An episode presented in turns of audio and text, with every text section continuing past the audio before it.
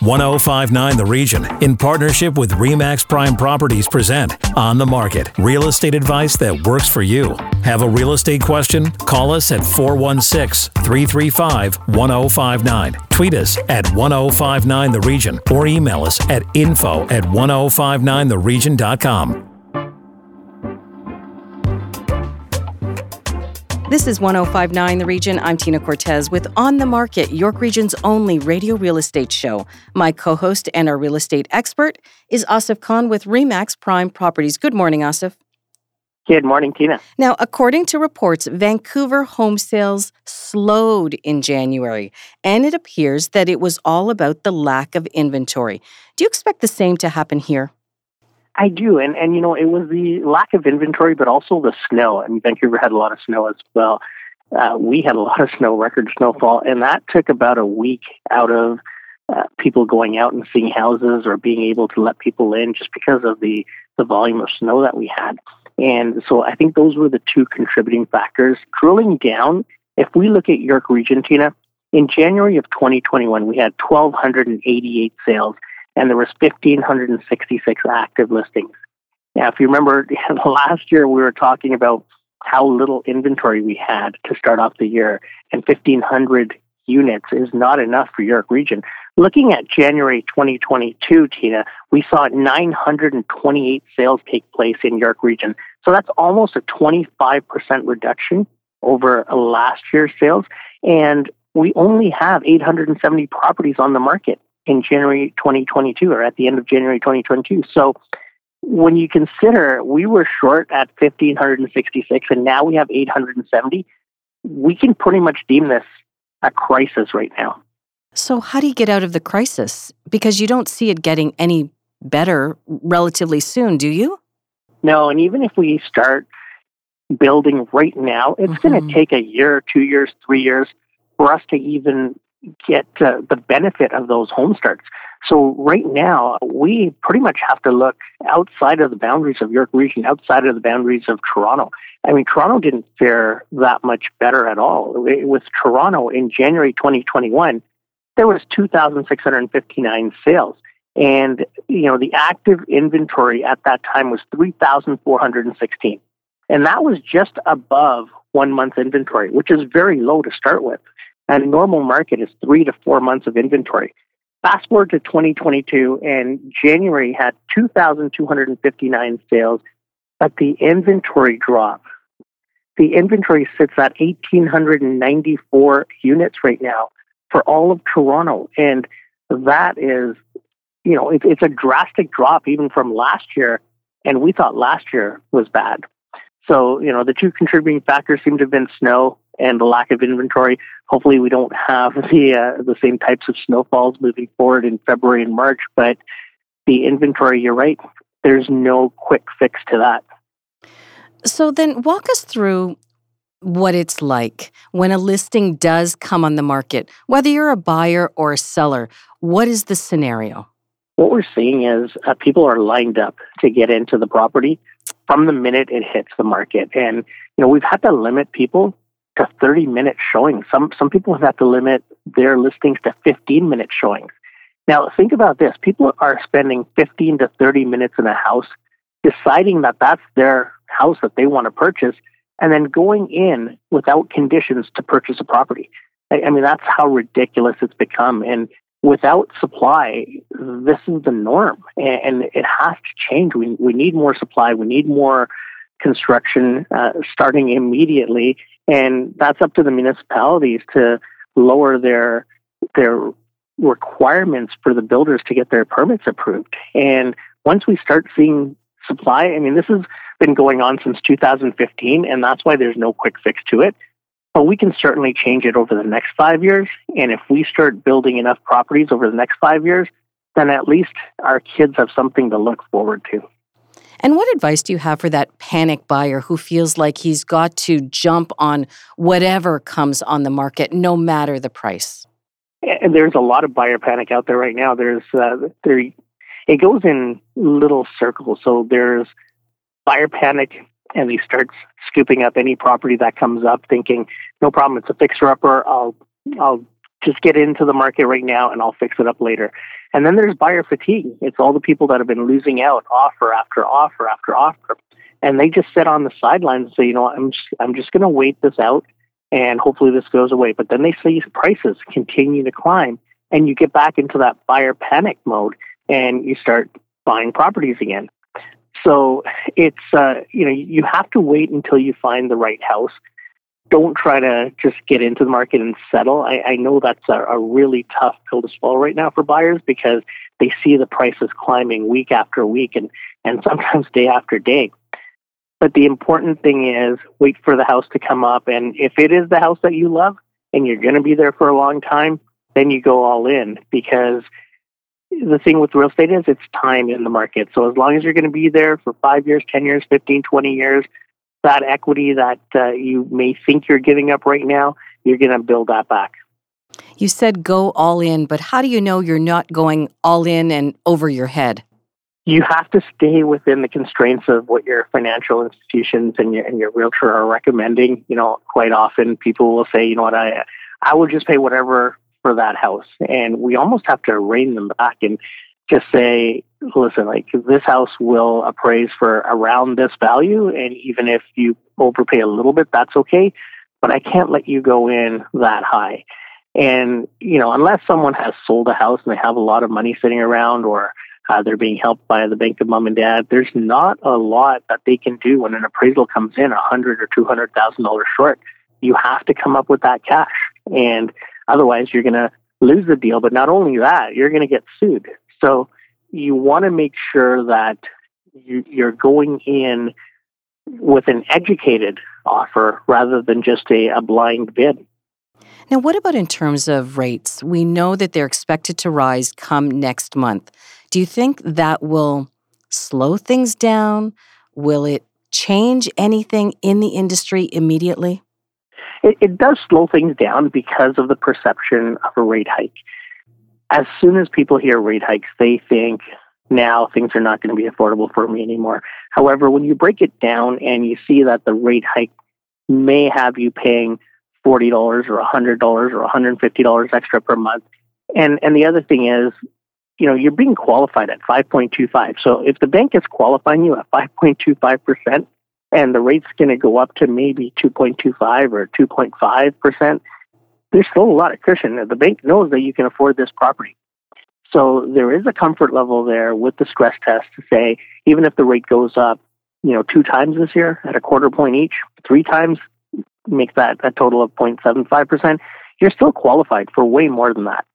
All right. After the break, urban sprawl, the housing crisis, and the impact of the pandemic. That conversation is coming up. This is On the Market on 1059 The Region. Stay with us. Need to connect with Asif Khan from Remax Prime Properties? Call him 416 985 Khan. That's 416 985 5426. Or email asif at thehomeshop.ca. Now, back to On the Market on 1059 The Region. Welcome back to On the Market, York Region's exclusive radio real estate show on 1059 The Region. Over to my co host, Asif Khan from Remax Prime Properties, with today's guest, Asif. Thank you, Tina. Our guest today is Professor Roger Keil from York University's Faculty of Environmental and Urban Change. Welcome to the show, Professor. Thank you. Thanks for having me. Professor, in your recent study, you say that urban sprawl, specifically vertical sprawl, can be as much of a problem as houses spread horizontally. Tell us what this means. Yeah, it's a bit of a provocative um, idea because, you know, normally people don't think of sprawl as being vertical. They don't associate it with high density uh, development. Uh, and we made, we created this idea and did some research around it in order to uh, to dispel the polarization between this notion that sprawl has uh, what we normally consider horizontal sprawl, uh, the uh, when the development of uh, the space that is being used, the land that is being used, outpaces the uh, development of the growth of the population, which means you have sprawl into the landscape, into the countryside.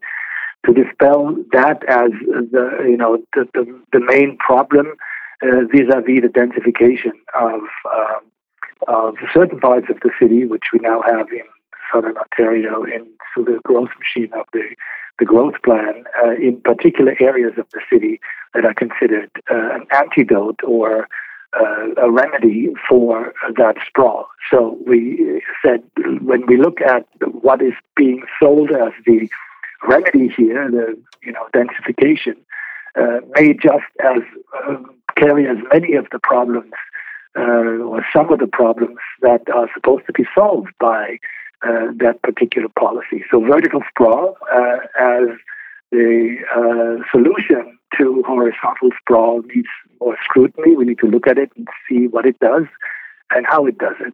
The notion of vertical sprawl is certainly starting to take hold here, but where is the concept or where does it have more history? The idea came from Hong Kong, uh, which you can imagine is sort of a symbolic place of a high-rise based dense uh, urban development. Uh, that's where it first was used. Um, this is the backdrop of this is that through uh, the last 20 or 25 years, urban uh, scholars and practitioners around the world have proposed uh, to increase densities in uh, mostly inner cities uh, a lot in order to create uh, a different kind of urbanism than the one we had since the Second World War, which was based on suburbanization and sprawl. Yeah, we're starting to see we're starting to see a lot of vertical development in York region, you know, mainly Vaughan, Richmond Hill, Markham. But your your study was focused in Brampton. Tell us why mm-hmm. Brampton. Well, Brampton is one of the most dynamic cities in Canada. It's uh, you can see a lot happening in Brampton that is uh, symbolic of or indicative of developments elsewhere in the country, and particularly in the province of Ontario. Uh, it's a it's a city that has a high um, uh, population growth rate, and uh, uh, a city which is actively attempting to uh, deal with the challenges of the growth mandates in, given by the provincial government here in the, in the, province of Ontario. So it's a good case study. Um, it's a dynamic place. it's a place that where we can see that a lot of the things that we see around the country are happening in one place. Uh, immigration, population growth, uh, high influx of, uh, of, of investments, but also, which is one of the things that we're interested in, that my uh, co-author Murat Üçoğlu has uh, written his dissertation about, which is the financialization of housing and what we call, what he calls the debt regime around which now the Ontario economy is built. And so, can you share with us some of your findings of this case study? Yeah, so um, in the first instance, uh, we we demonstrate that you you cannot look at uh, what uh, we consider sprawl in the outer regions of uh, the Toronto area. Um, that that sprawl uh, as we have seen it over the last few decades, can be solved easily. Uh, that that the problems that that this uh, this development has caused can be solved easily uh, by turning things around and creating just more density.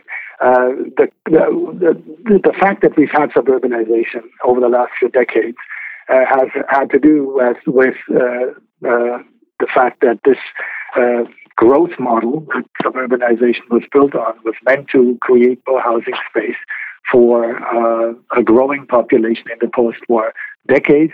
It was built on uh, a growth model that had to do with Ontario being one of the industrial powerhouses uh, in North America. Uh, jobs were created, factories were being built, infrastructure was being built, and housing was being built in the suburbs. That growth model collapsed in the 1990s. Uh, We've had large scale deindustrialization, but the growth didn't stop. We continue to uh, suburbanize, we continue to uh, build out rather than up in many parts of the province, many parts of the Toronto area. And Brampton is uh, one of those places that have grown from a small town a village, a small town uh, after the Second World War to now one of the largest cities in Canada. So the finding here is that when we are now, uh, try, you know, looking at what uh, what the needs are that we have in this province, which is we have a housing crisis, which was also intensified through uh, uh the, the COVID pandemic, when a lot more people were looking for larger houses, uh, often on uh, the the margins of the city. Um, that this housing crisis is ostensibly be, uh, supposed to be solved by more growth, by more building of uh, um, real estate, of, of housing. And uh, the case study shows us that uh, the, the, this growth model um, doesn't uh, produce the kind of housing that is affordable and accessible to the majority of families uh, that are moving into the region without taking on a huge amount of debt. So this is basically uh, the, the, the flip side of this growth is that it's built on uh, a huge amount of consumer debt uh, in the housing sector, and that we find is a danger not only to the consumers in the housing sector who cannot find accessible and affordable housing, uh, but it is also in the end uh, going to be uh, a problem for the economy overall. And real estate has always been the driving force behind the Ontario economy. And if you look at the 2019 numbers in your report, we're looking at between real estate sales and new construction, almost 20% of the gross domestic product came from the real estate sector. How did the pandemic affect it? And, uh, you know, how, how, much more of the GDP did that uh, contribute to? Yeah, I don't. I I, I can't say, and I don't think anybody can say right now. Uh, you know what? Uh, whether we're going to continue to have this kind of growth uh, of the percentage proportion of uh, the real estate and housing sector and the building, uh, the construction sector, uh, because of the pandemic or through the pandemic. We'll have to see how that pans out. But what we already know is that we have a red hot housing market but that red hot housing market uh, doesn't seem to be serving the people that are most in need of housing. Uh, we have a huge homeless crisis. We have uh, a huge uh, demand uh, of lower income families that cannot afford housing as property. And the majority of uh, that housing economy, that, that the, the product that is being built in that red hot housing economy, or the houses that are being sold and resold in that economy in the existing housing stock. The majority of that is uh, out of the reach of uh, those people who are most in need of housing. That includes young people. We have heard many times that uh, younger families now cannot access the housing market. Uh, I'm not necessarily a defender of housing as property. Uh, I think we should have less um, uh, reliance on housing as property, and we should have a robust rental market. Uh, but it is a sign of the crisis that we are in and that has been exacerbated through the pandemic that we now, uh, you know, have a, a, problem of access for large parts of the population. And uh, what that does in the future is, of course, that you create uh, a two-class society. You could create people uh, you create one side of society which owns uh, property that is worth a lot, and other people who cannot have access to that property. Which, in a in an environment where property of housing, uh, you know, real estate is linked to social security because people that's a egg. People think that they can live off uh, that uh, property when they get older, that they have something uh, to give to their children uh, when they pass. Those kinds of things will not happen to those people who don't have access to that kind of housing, which means that we don't just have a crunch right now. We actually create a, a long term uh, system of inequality in the regional uh, uh, uh in the regional uh, society that we live in. And Professor, you mentioned that the crisis that has come from this uh, is, is the main cause for uh, unaffordable housing. Do you see this continuing through 2022, or is there some relief in sight? I don't think there's any relief anytime soon. Uh, part of it is, I mean, we are. Some people say that's a different topic. That's not part of our research, but some people, of course, have uh, raised alarms uh, about a potential bubble that we're in. Uh, that's a different that's a different uh, problem altogether. Uh, but our markets are overheating, uh, and the housing prices don't seem to be um, uh, capped at any time soon. Uh, so I expect this to continue. Uh, I also have seen very few um, lessons being learned from the pandemic, where we have spoken about you know vulnerable people being vulnerable to the virus is just one example of uh, a health concern around uh, places that are overcrowded, people living in two, uh, places that are too overcrowded, expensive. And that is not a question of whether they live in high rise buildings or in, in single family homes. Overcrowding can happen uh, in a variety of different contexts. Uh, so we haven't seen a solution to that.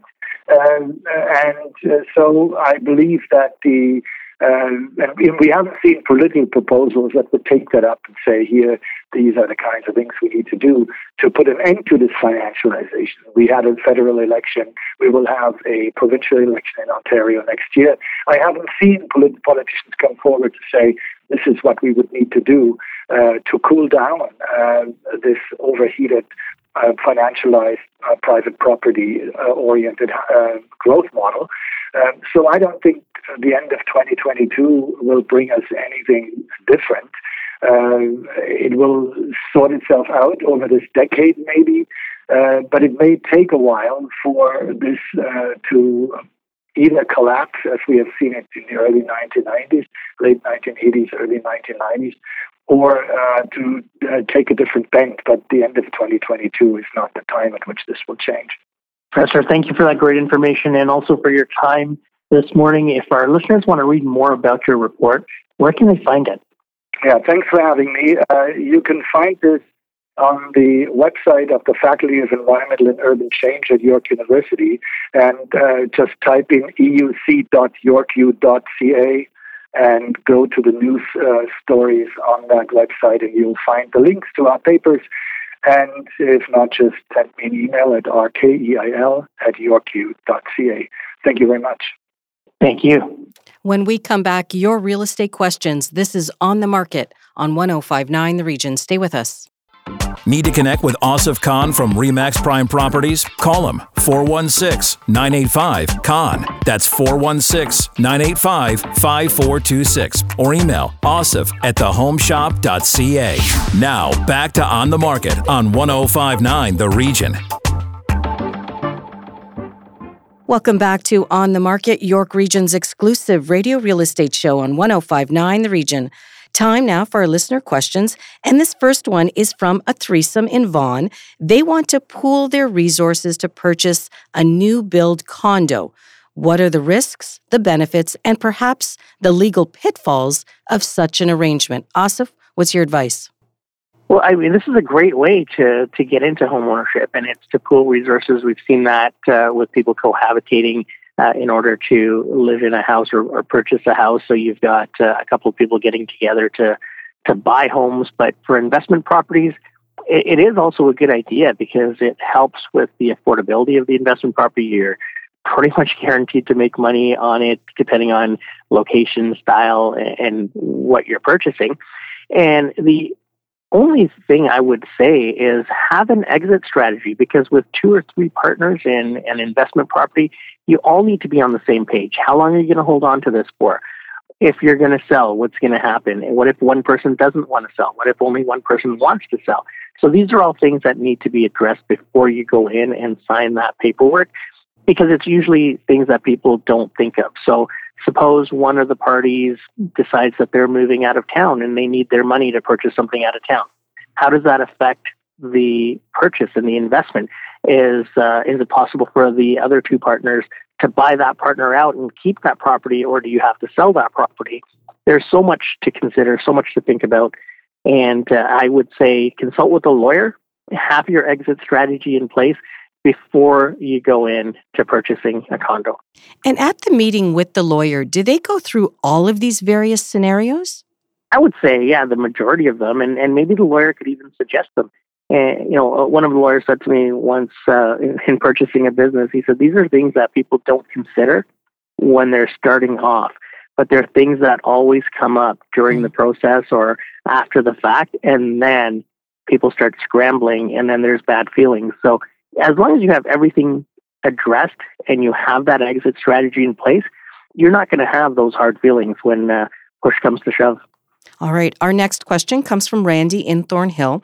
She wants to know if she should consider a condo investment out of province since condo prices in Toronto and the 905 are out of her reach. Asif. I was, I was uh, we had a, a round round the country little roundtable type of show a few weeks ago, and mm-hmm. we had a few people on from other provinces that were telling us about pricing of condos, and you can get condos for two, three, four hundred thousand dollars uh, in other parts of Canada. So most definitely, it's a great way to get into the housing market. It doesn't have to be in the immediate area that you live in, as long as you have an investment that has a, an upside. I would recommend it. And there are some great deals when you look outside of the greater Toronto area or the, the greater Vancouver area. There's some great deals out there in, in the country. But what about further out of the province in terms of um, Northern Ontario, for example? Is that a better option than completely leaving the province? Yeah, and, and when you're leaving the province, there's other rules and, and regulations that mm. you may have to meet in order to qualify for it. But if you're staying in Ontario and, and you want to go Northern Ontario or Eastern Ontario, again, there's some great uh, great properties. Durham region has some good properties that are way more affordable than the GTA or the city core.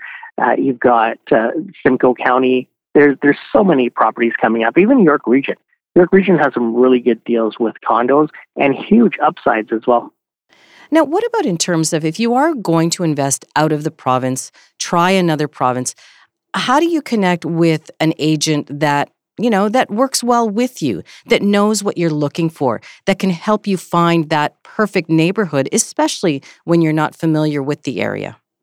Another great question. And what we've done is we've connected with agents across the country. And, and there's a, a group called Cross Canada Referrals that we use for our clients because these are all agents that we've vetted we know them. They've dealt with our clients before, and uh, we've had great success with them. So there, there are groups like that that are out there. This one is Cross Canada Referrals, and it is a you know a collection of the top agents from across the country that are ready and willing to help.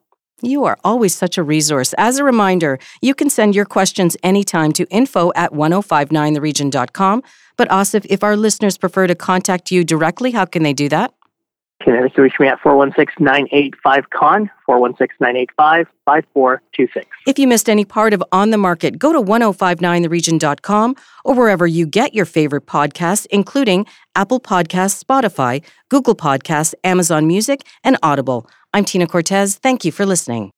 Need to connect with Asif Khan from Remax Prime Properties? Call him 416 985 Khan. That's 416 985 5426 or email asif at thehomeshop.ca.